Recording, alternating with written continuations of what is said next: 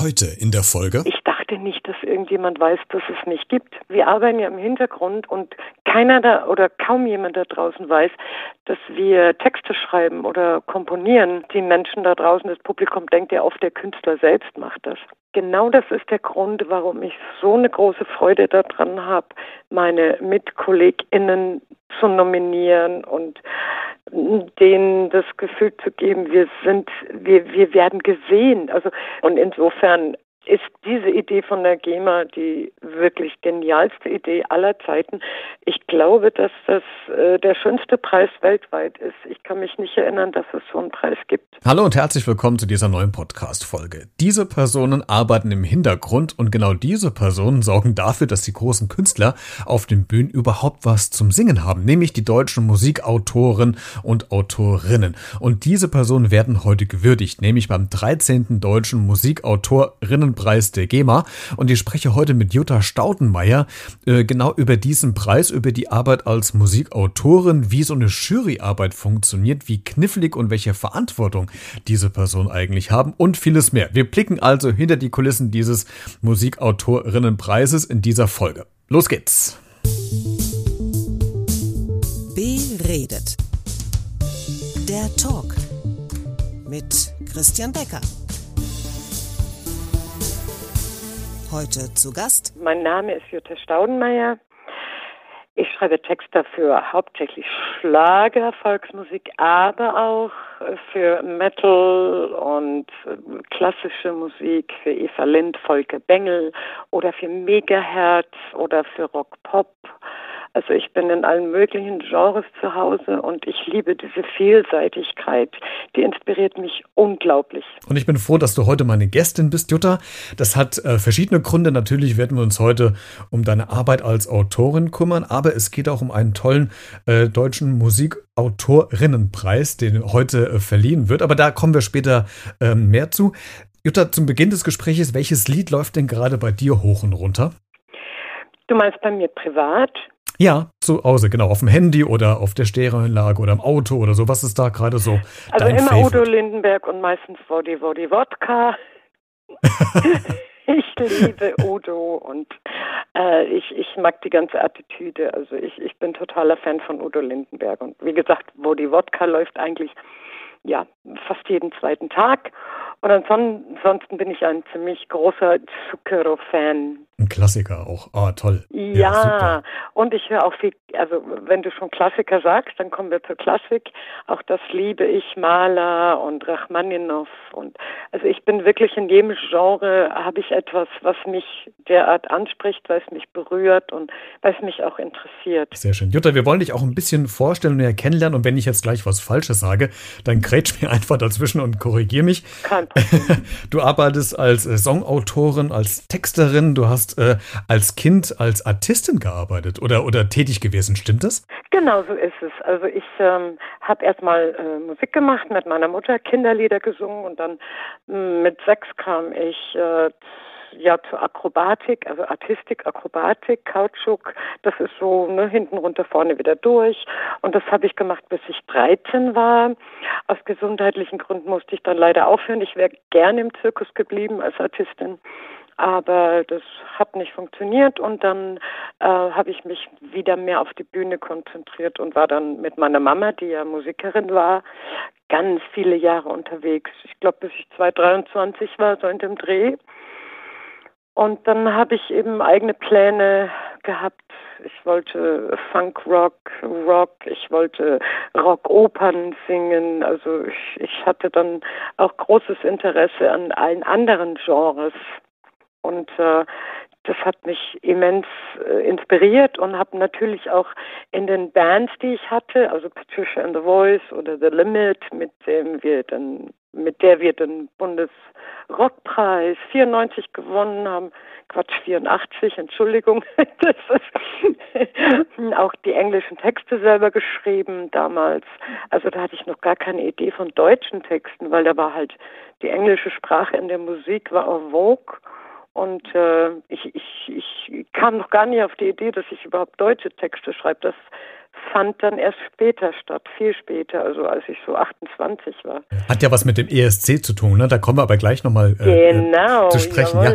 Aber ich habe überlegt, ja. äh, in Vorbereitung auf das Gespräch heute, Jutta, was ich mit acht Jahren gemacht habe. Ich kann es dir nicht mal sagen. Du hast jedenfalls deine erste Single aufgenommen mit acht, oder? Genau, ja. ja, mit Michael Jari. Das war ein damals ganz, ganz bekannter Produzent und Komponist. Gott, ich weiß gar nicht mehr, wie der Titel hieß. Ganz ehrlich, ich weiß es nicht mehr. Das habe ich, ich jetzt auch nicht recherchiert, Jutta. Kann ich dir ja, jetzt auch gar nicht. Da muss ich selber recherchieren. aber, aber das ist ja wirklich schon, schon früh. Das heißt, du hast schon direkt gewusst, dass du eher so musisch unterwegs bist, oder? Ja, musisch und akrobatisch, auf jeden Fall künstlerisch. Also ich habe auch Ballett gemacht und ähm, ganz, ganz viel äh, Choreografie, also den Tanz. Ich habe das alles selber in, in Privatunterricht mehr oder weniger auch gelernt. Damals gab es ja keine Popakademie. Und ähm, ich, ich glaube, ich war der Musik und der Artistik, also Akrobatik verschrieben. Ja, würde ich so sagen. Du hast es eben gerade äh, angeschnitten. Natürlich waren es erst englische Texte und englische Lieder, dann wurden es dann ja. eher die deutschen Texte. Das hat ja was mit einer ESC, also mit dem Eurovision Song Contest äh, zu tun. Richtig. Kannst du uns da kurz äh, mitnehmen, warum gab es dann diesen Wechsel vom Englischen hin zum Deutschen? Also ich, ich wohnte ja in, äh, oh Gott, ich, ich bin so oft umgezogen. Ich wohnte noch im Schwäbischen und äh, dann in Nürnberg und, und fing dann mit einer Swingband zu singen, ein paar Jahre, also den richtig klassischen Swing auf der Bühne, so mit Abendrobe und so weiter. Und ein Kollege von mir, mit dem ich in der Funkband war, zog nach München und war da in Studios tätig und ähm, hatte die Idee, komm, lass uns doch mal einen Song für den ESC schreiben. Und das haben wir dann gemacht. Und der Titel, das weiß ich noch sehr gut, wie der hieß, der hieß Manesia. Das war so ein Traumland, wo man sich hinträumen kann. Aber wir hatten natürlich überhaupt keine Chance, irgendwie mit reinzukommen. Wir waren jung und, und voller Träume und dachten, wir schaffen das, weil wir ja kreativ genug sind und weil wir brennen und, aber es wurde nichts draus. Aber nichtsdestotrotz, das war der Anfang für den ESC zu schreiben.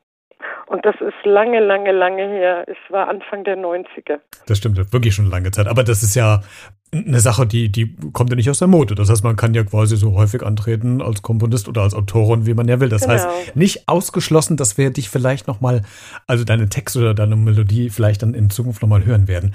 Äh, ausgezeichnet. Ja, ich war ja 2017 dabei. Genau, richtig. In Kiew. Ja. ja. ja.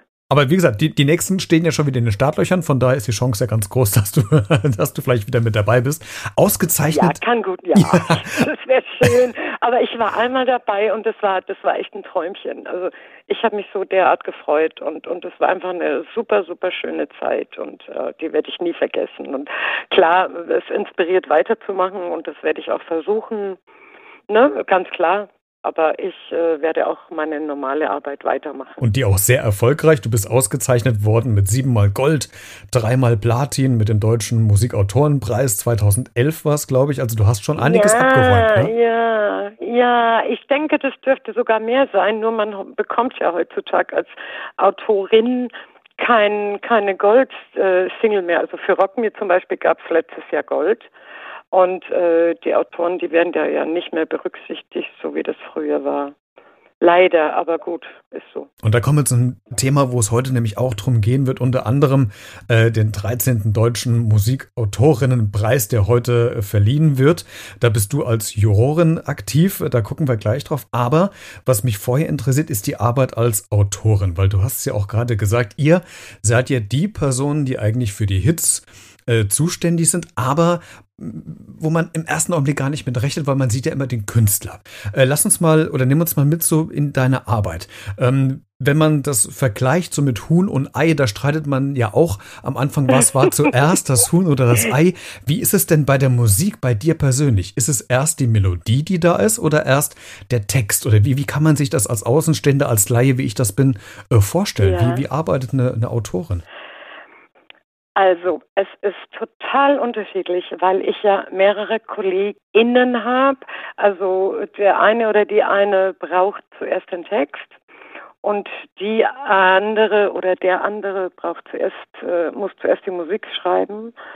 und gebe mir dann die MP3, das geht ja heutzutage ganz easy über, über das World Wide Web oder über die E-Mails oder WeTransfer. Ich will jetzt hier keine Werbung machen, aber wir kriegen dann eben wir kriegen dann, oder ich krieg dann die Songs und schreibe dann einen Text drauf.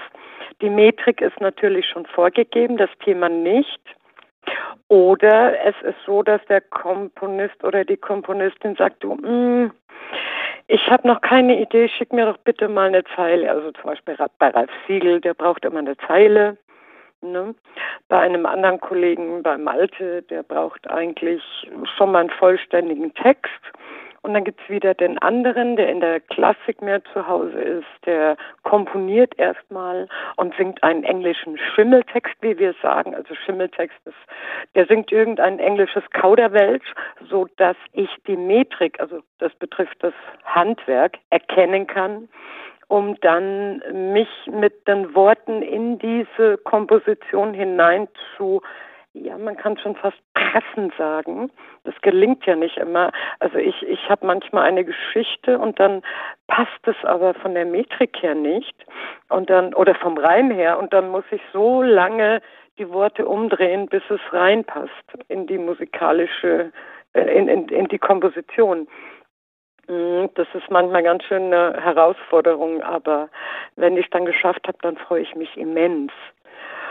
Ja, und ähm, die Inspiration, die kommt eigentlich daher, dass ich oft den Künstler schon kenne oder weiß. Also ich habe ein Bild gesehen von dem Künstler oder der Künstlerin oder der Band und äh, ich kann dann ich ich kann ich kann das lesen also ich kann aus diesen Personalities eigentlich schon herauslesen und deswegen mache ich das ja schon so lange, äh, welche Art von ja Charaktere das sind und versuche so wiederum den Menschen auf den Leib zu schreiben. Im anderen Fall haben die eine Vorstellung, was sie möchten, dann setze ich das um, geht auch. Und äh, manchmal bin ich extrem überrascht, was ich selbst kreiere, weil ich das am Anfang noch gar nicht weiß, was herauskommt. Und dann, äh, es gibt auch Tränen, also Freudentränen, wenn dann die Komposition dazu kommt oder wenn das Ganze dann rund ist, dann gibt es echt manchmal Freudentränen. Also ich habe schon, ja, wirklich den einen oder anderen Text geschrieben und dann bekam ich die Komposition oder das Demo oder die Produktion dann schon, je nachdem, das läuft jedes Mal anders, dass ich dann sage, wow, das berührt mich extrem, was habe ich da gemacht? Und bin ich, äh, man sagt ja nicht, man sollte ja nicht sagen, man ist stolz, aber das berührt mich dann in, insofern, dass ich sage, wow, toll, cool. Das ist doch bestimmt wie so ein, so ein Gefühl, was ich mir vorstellen kann. Der Klassiker, wenn man das äh, Lied äh, das erste Mal im Radio hört, was man äh, mitgeschrieben hat, oder? Ist mir heute passiert. Ja? Ich bin im Viereck Erzähl. gesprungen, wirklich, ja. ja. Was, was, was war es denn? Das war Joey Hindley. Das ist unsere Zeit und es läuft momentan auf meinem Heimatsender. Also ich bin ja in Baden-Württemberg geboren, SWR 4 äh, rauf und runter. Ich glaube, das ist Nummer eins in den Airplay-Charts gerade. Und ich, ich habe es noch nie gehört und ich wusste das gar nicht, weil das kriegt man ja gar nicht mit. Man kann ja nicht jeden Sender dauernd hören. Und ich habe das heute eingeschaltet, weil ich eben mitbekommen habe, Platz eins. Und dann dachte ich, ach, fragst du mal mein, mein, mein Internetradio. ich weiß, es war keine halbe Stunde, lief der Song und ich dachte, ich, oh Gott, ich bin im Viereck gesprungen, wirklich, ich habe mich so gefreut. Oder wenn ich beim, beim Oktoberfest war, manchmal, so die letzten Jahre, dann hörte ich Rock Me und hört die, die ganzen tausend Menschen da im Zelt mitsingen und denke mir, bist du narrisch, echt. Ne? Oder ich schreibe ja auch für Metal-Bands, also für Megahertz zum Beispiel. Und da werde ich dann einmal eingeladen und dann spielen die immer extra, also den Titel spielen sie immer, aber die sagen das dann immer extra an, dass ich da im Publikum bin und dann werde ich ganz kleinlaut und denke mir, oh nein. freue mich aber insgeheim. Aber klar, diese Freude äh, bedarf auch extrem viel Arbeit und, und äh, Ausloten zwischen Business und Kreativität und aber mein Gott, äh, das, das kann man nirgendwo lernen. Das, das lernt man erst mit der Zeit so und kann auch KollegInnen fragen, wie die das so machen. Und da kriegt man, also als ich angefangen habe, kriegte man keine Antworten darauf. Da hat, glaube ich, jeder versucht, so hm, selbst seine ähm, Semmeln zu, zu sichern, wie man das im Bayerischen sagt. Und als ich das eben bemerkt habe, dass man da selber durch muss, habe ich halt gesagt, okay, du gehst halt selber da durch, dann lernst du halt Learning by Doing. Und ist ein langer Weg, aber wenn es dann immer mal wieder so schöne Songs gibt, dann freue ich mich immens, wirklich. Und dann denke ich, ich habe das Richtige gemacht. In äh, Gesprächen, Jutta, mit Autoren, die jetzt einen Krimi schreiben oder einen Roman, Science-Fiction-Roman oder ja. so, äh, haben ganz viele von den Autoren immer so ein Diktiergerät neben auf dem Nachttischschränkchen äh, liegen, weil wenn die nachts aufwachen, ja. schießt denen mal irgendeine Figur in den Kopf oder eine Zeile. Ja. Ist das bei dir auch? Hast du immer ein Diktiergerät griffbereit, um schnell mal irgendwas einzuquatschen, was dir gerade in den Kopf schießt? Das mache ich. Ich habe ein Handy und da singe ich auch immer gleich drauf. Da gibt so eine Funktion und da singe ich dann auch immer gleich drauf und versuche das festzuhalten und manchmal höre ich dann am nächsten Tag und verstehe kein Wort. Aber oft gelingt es und ich habe da, ich habe da schon, ich weiß nicht, tausende Ideen gespeichert und die eine oder andere wirklich auch schon umgesetzt, ja. Das ist, wenn, wenn man so im Halbschlaf ist. Es ist auch so, ich stehe immer ganz früh auf und dann muss ich mich manchmal mittags oder nachmittags ein bisschen hinlegen, so für einen, für einen ganz schnellen ähm, Powernap. Ich das, ja, Powernap. Ja. Genau, wollte gerade sagen, dass ich das Wort vergessen habe, aber jetzt haben wir es ja. Und während ich da in diesem Powernap bin, da habe ich die tollsten Ideen. Das ist unglaublich. Ich kann das nachvollziehen, weil mir geht es auch so. Ich habe immer was zum Schreiben da. Auch wenn ich in so einem Halbdämmerschlaf bin, dann fällt mir ein, oh, das Thema könntest du oder den könntest du mal einladen. Und dann brauche ich ganz schnell einen genau. Stift, wo ich mir das aufschreiben kann. Ja. Ich habe überall in der Wohnung Zettel und Stifte verteilt, genau. damit ich da ganz schnell was aufschreiben genau. kann. Genau. Das habe ich zusätzlich noch. Okay. ja. Super. Jutta, lass uns aber ähm, zu dem äh, großen Event kommen, der heute stattfindet, nämlich der 13. Deutsche äh, Musiker, äh, Musikautorinnenpreis. Der wird heute verliehen und du bist in der äh, Jury äh, und hast ja. quasi mit ausgesucht.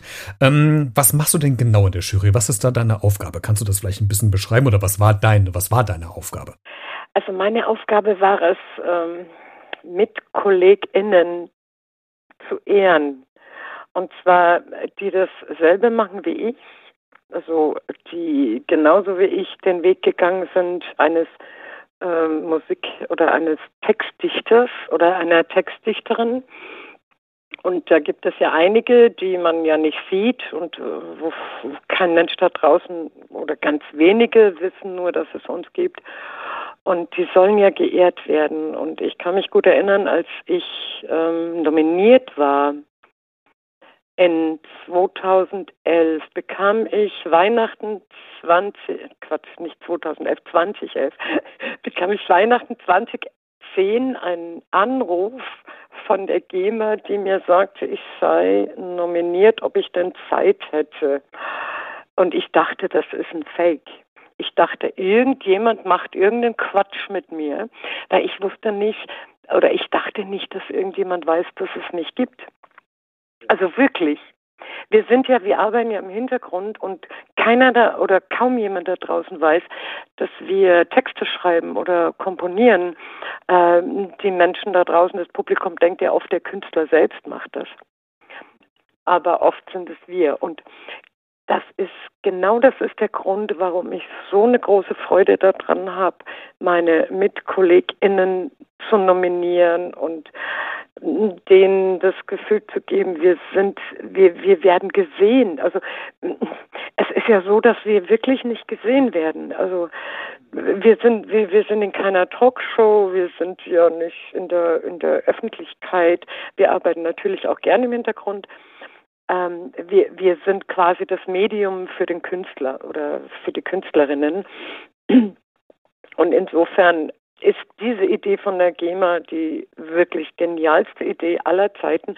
Ich glaube, dass das äh, der schönste Preis weltweit ist. Ich kann mich nicht erinnern, dass es so einen Preis gibt. Es wird ja immer nur nach Zahlen und nach Charterfolgen und ne, nominiert und und und äh, Preise vergeben. Aber hier geht es darum, dass man KollegInnen ehrt und denen das Gefühl gibt, hey, ihr seid was wert. Wir wir sehen euch, wir anerkennen euch. Wir sind eine Familie. Und das ist. Es geht auch um das Handwerk, ah, finde ich jetzt auch. Ja, ne? natürlich. Um, natürlich um das Handwerk, aber auch um Durchhaltevermögen. Ich meine, der Weg ist ja nicht so, du, du, du verdienst ja gar nichts, wenn du da anfängst in diesem Bereich.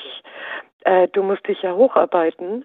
Und, und das ist immens schwer, äh, dich ähm, einen Song für Roland Kaiser oder was weiß ich, für wen auch immer zu schreiben und da die ähm, Hürden zu nehmen über die Plattenfirma, über das Management, über den Verlag, über den Künstler selbst. Das sind so viele Menschen, die sagen, dein Titel ist gut oder schlecht, bis du da mal einen auf einer CD drauf hast oder beziehungsweise bei iTunes dich selber wiederfindest oder sonst irgendwo bei, bei den Streamingdiensten, das ist ein immens langer Weg. Und das, bringt dir kaum jemand bei, wie das geht. Gut, es gibt jetzt die, seit einigen Jahren die Pop-Akademien in Deutschland. Das ist auch gut so, da lernt man das. Aber die meisten, die ich kenne, die haben, ja, die haben das, die haben das sich selbst äh, beigebracht, wie man im Business dasteht, wie man sein Standing hat, wie man etwas verkauft, wie man Songs verkauft. Also es ist ja nicht so, dass die Leute mir die Tür einrennen, sondern es ist so, die schreiben mir eine Akquise und sagen, hallo, hier ist BMG oder der Verlag sowieso, wir brauchen für die Sängerin oder die Band oder den Interpreten einen Song. Du hast die Chance, einen anzubieten und dann machen wir das alle, ja.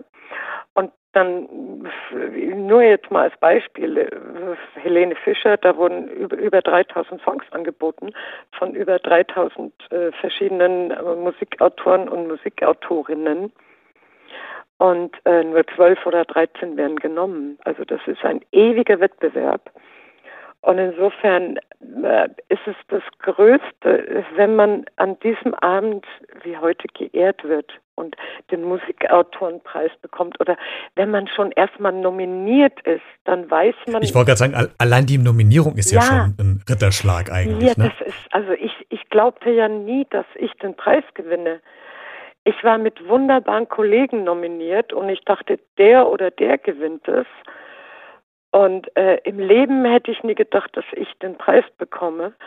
Und ähm, habe mich selbst als Nominierte schon extrem geehrt gefühlt. Und diese Idee ist einfach, ja, also ich, ich ziehe meinen Hut vor, vor dieser Idee, vor den Menschen, die diese Idee geboren haben. Du kannst völlig nachvollziehen, wie es den äh, Nominierten in den jeweiligen Kategorien geht, in der oh Vorbereitung, Gott, ja. als auch dann, oh Gott, wenn ja. der eigene Name fällt ja. und man, glaube ich, erstmal ein paar Sekunden braucht, bis man realisiert, hoppla, das bin ja ich und nicht die, der Kollege oder die Kollegin. Es gibt verschiedene äh, Kategorien äh, Jutta, äh, wo ihr als Juroren quasi entschieden habt, die äh, drei besten quasi auszuwählen. Äh, Komposition, ich nenne mal ein paar Audio, audiovisuelle Medien, äh, Komposition, Musik, Theater, Text, Schlager, Textrock, Pop ja. und so weiter. Also diese Bandbreite Bandbreite ist ja immens groß. Nimm uns doch mal so ein bisschen mit ja. in die Jury, wie da die Arbeit war, weil du hast ja mit mehreren Kollegen und Kolleginnen ja quasi darüber beraten. Ähm, wo gab es denn vielleicht so die, die äh, größte Gemeinsamkeit ganz schnell? Wo habt ihr vielleicht ein bisschen länger drüber diskutiert? Nimm uns vielleicht mal mit in so ein Gremium, was wir Laie nach außen niemals sehen. Wie muss ich mir das vorstellen? Der Preis äh, soll ja also wenn ich jetzt sage verdient, dann klingt es ja so ein bisschen, als würde ich etwas qualifizieren. Das möchte ich nicht, ja. Aber ähm, der Preis soll halt auch an jemand gehen, der uns über die Jahre mitgenommen hat und auch mit in die Zukunft nimmt. Also ein Künstler oder eine Künstlerin also wir Autoren sind ja auch Künstler oder Künstlerinnen, ne? Ähm, die uns über die Jahre mitgenommen haben, ähm, die äh, Außergewöhnliches geleistet haben, wo wir wissen, wie schwer es war, äh, ähm, diesen Song durchzusetzen, wo wir wissen, wie schwer es war, diesen Weg zu gehen, obwohl man keine Charterfolge hat. Ähm, also das einfach total künstlerisch und kreativ bewerten. Und da gibt es den einen oder anderen, da hat man das Gefühl, das ist ein ganz, ganz außergewöhnlicher Künstler oder eine ganz, ganz außergewöhnliche Künstlerin, also Autorin natürlich. Ich, ich, ich schmeiß uns da jetzt alle in einen Topf, aber wir sind nun mal Künstler. Ähm, der hat es Gottverdammt verdient, wenn ich das so sagen darf, oder die hat es einfach verdient, dass die endlich mal gesehen wird, dass die endlich mal ausgezeichnet wird. Und die Diskussionspunkte sind natürlich auch nicht unkritisch. Es geht natürlich auch um Inhalte der Texte. Also es sollte möglichst nicht rassistisch sein. Das, das, das, das macht man einfach nicht. Das geht nicht. Das, wir sind dazu da, ein, Stück die Welt auch nicht zu verbessern, aber insoweit am Leben zu erhalten, dass dass wir zwar äh, die Wahrheit aussprechen, aber nicht böswillig sind. Also wenn es jetzt um Liedermacher geht, ich kann mich erinnern, damals waren Liedermacher auch mit, mit nominiert, als ich den Preis gewonnen habe. Und ähm, das war einfach großartig. Das war ja und und wir recherchieren dann natürlich davor auch wer macht was. Ich gucke mir auch die Arbeit der anderen an, ne?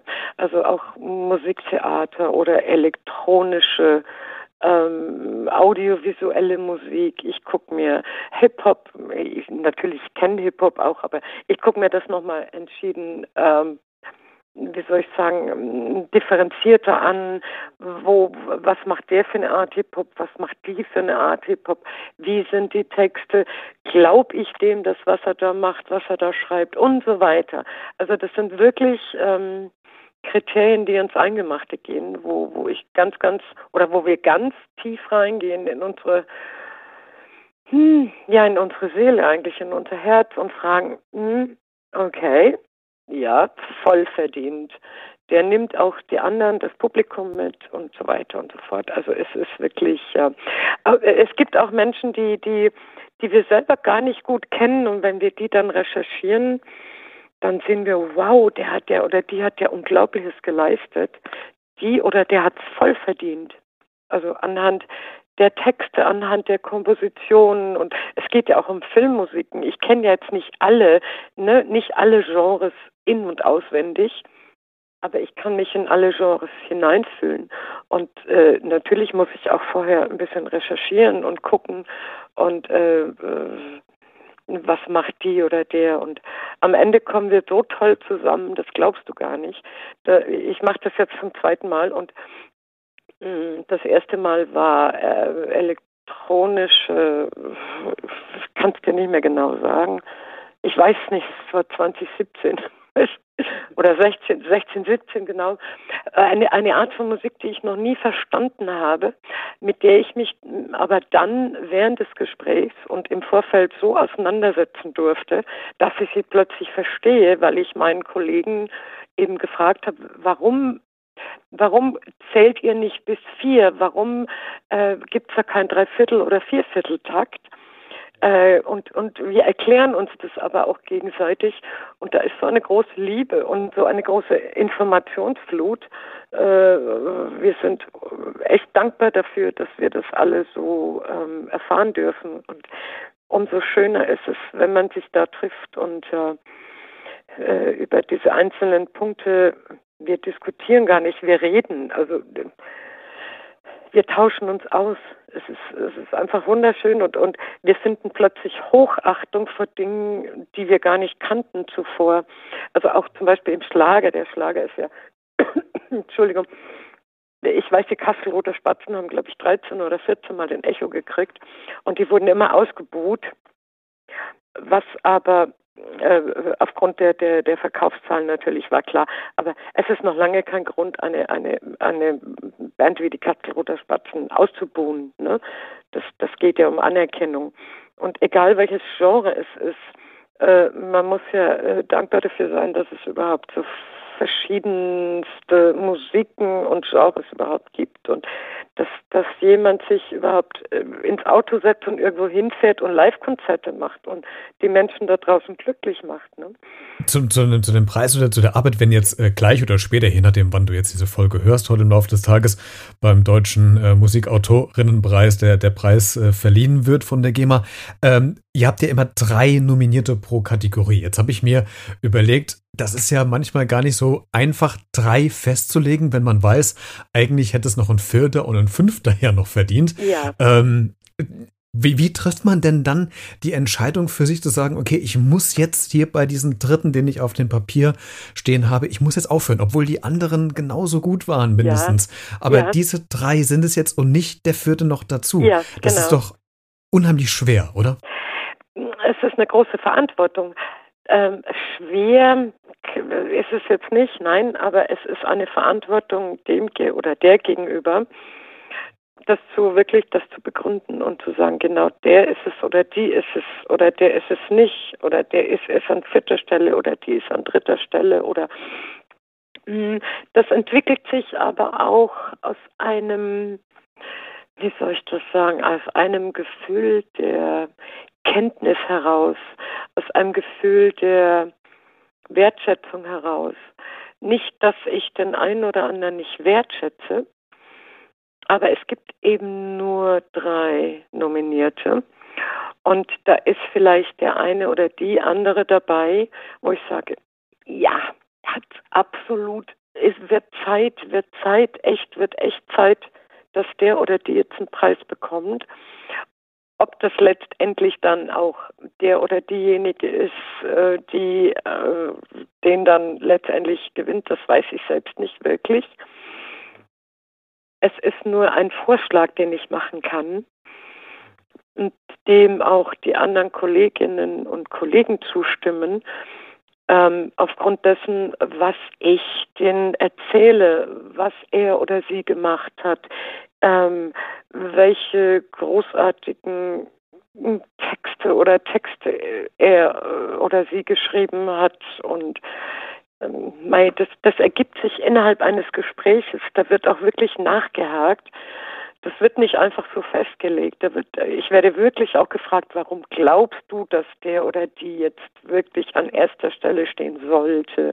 Und warum sollte der an zweiter Stelle stehen? Und, ne, und dann gibt es ja noch den Nachwuchspreis. Und warum sollte der oder die? Und das wird wirklich diskutiert, aber so feinfühlig und so, so kreativ wie, wie nur möglich. Das hat überhaupt nichts mit Charts oder Erfolgen zu tun, sondern dass der oder die uns über Jahre mitgenommen hat oder besonders auffällig war, besonders besonders herausragende, wie soll ich sagen, neuzeitliche Worte benutzt, einen besonderen Stil hat, eine ganz besondere Technik, Reimtechnik hat und, und, und. Und das diskutieren wir am Tisch und das ist einfach eine ganz tolle, eine ganz tolle Arbeit. Also diskutieren kann man jetzt nicht sagen, reden. Es ist eine ganz tolle Arbeit, wirklich. Genau, ihr, ihr sprecht ja. darüber. Aber auch auf der anderen Seite, du hast es gerade gesagt, mit einer hohen Verantwortung Absolut. verbunden. Ähm, das, das soll man auch gar nicht äh, ähm, aussparen an der Stelle. Von daher ähm, glaube ich, kann ich jetzt nachvollziehen, dass jetzt gerade die Nominierten äh, zittern und aufgeregt sind und in äh, ein paar Minuten oder Stunden, in denen man die oh, Folge ja, hörst, dann endlich wissen will, ob man es jetzt gewonnen hat oder nicht. Ich kann das so nachvollziehen, ich sag's dir. Das war wirklich einer der Ja, ist eine ganz besondere Tage, Spannung. Ja, ja. Ja. Soll man auch genießen. Unbedingt. Und das ist, äh, glaube ich, das steht im Vordergrund. Jutta, die letzte Frage, ähm, mit der ich gerne aussteigen würde, wäre, um nochmal zurückzukommen auf deine Arbeit als Autorin und Texterin. Für wen, äh, und die Frage wirst du bestimmt schon häufiger gestellt bekommen haben, für wen würdest du denn gerne mal einen Song schreiben, für den du noch nicht eingeschrieben Udo hast? Udo Lindenberg. Okay, das überrascht mich jetzt nicht. Nein, wirklich nicht. Hast du es mal versucht, was, was anzubieten? Bitte? Ja. Hast du mal versucht, was anzubieten an Udo? Wahrscheinlich, oder? Nein, aber ich kenne jetzt einen Komponisten, der für ihn geschrieben hat.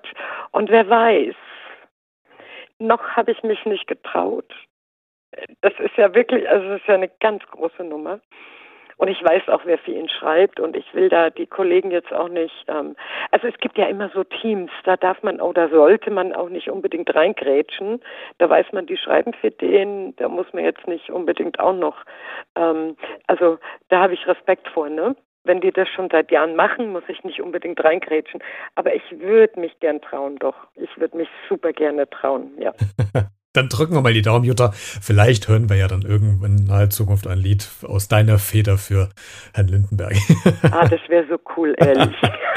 Jutta, ich danke dir sehr, dass du ähm, heute meine Gästin warst, um mit dir über die Arbeit einer Musikautorin zu sprechen, was im Hintergrund läuft. Natürlich auch über das, was heute und gleich stattfindet, nämlich den 13. Deutschen Musikautorinnenpreis der GEMA. Und äh, das sind jetzt ganz viele ganz nervöse Hände und schwitzige Hände wahrscheinlich ja, in Deutschland unterwegs. Ja. und die Spannung soll auch aufrechterhalten bleiben. Wir sind gespannt, wer die Gewinner oder der Gewinner in den jeweiligen Kategorien wird. Und äh, danke, dass du zu Gast warst und uns so ein bisschen mit Backstage der Juryarbeit genommen hast. War sehr interessant. Vielen Dank. Also ich danke dir ganz herzlich und ich freue mich für die, die nachher jubelnd, jubelnd und ja, Hände klatschend und, und Tränen überfüllt auf der Bühne stehen. Also wirklich, ja. Mehr Infos zum 13. Deutschen Musikautorinnenpreis von der GEMA findest du auch in den Shownotes zu dieser Folge. Auch da gibt es mehr Informationen zu meiner heutigen Gästin, Jutta Staudenmeier. Da kannst du dich gerne mal reinklicken, mehr informieren, wenn du da Lust zu hast. Wir hören uns wieder spätestens bei der nächsten Folge. Bis dahin, äh, bleibt gesund und bleibt neugierig und äh, ja, bis bald. Ne? Ciao.